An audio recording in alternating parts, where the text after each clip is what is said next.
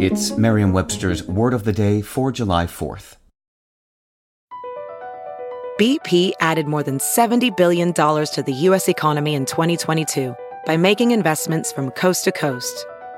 Investments like building charging hubs for fleets of electric buses in California and starting up new infrastructure in the Gulf of Mexico.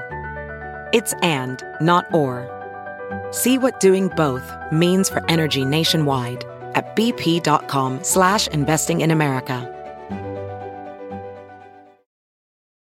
Today's word is Yankee, spelled Y-A-N-K-E-E.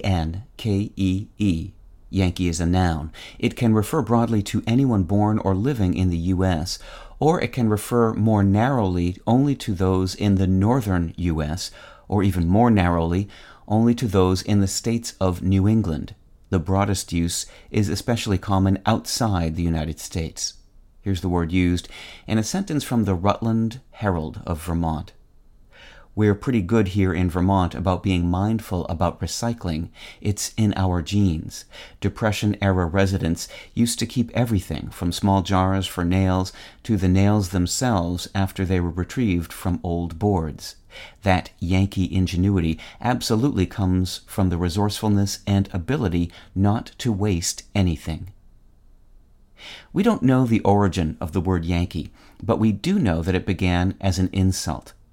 British General James Wolfe used the term in a 1758 letter to express his low opinion of the New England troops assigned to him. And from around the same time period, there is a report of British troops using Yankee as a term of abuse for the citizens of Boston. In 1775, however, after the battles of Lexington and Concord showed that colonials could stand up to British regulars, Yankee was proudly adopted by colonials as a self descriptor in defiance of the pejorative use. Both derisive and respectable uses have existed ever since. With your word of the day, I'm Peter Sokolowski. Visit Merriam-Webster.com today for definitions, wordplay, and trending word lookups.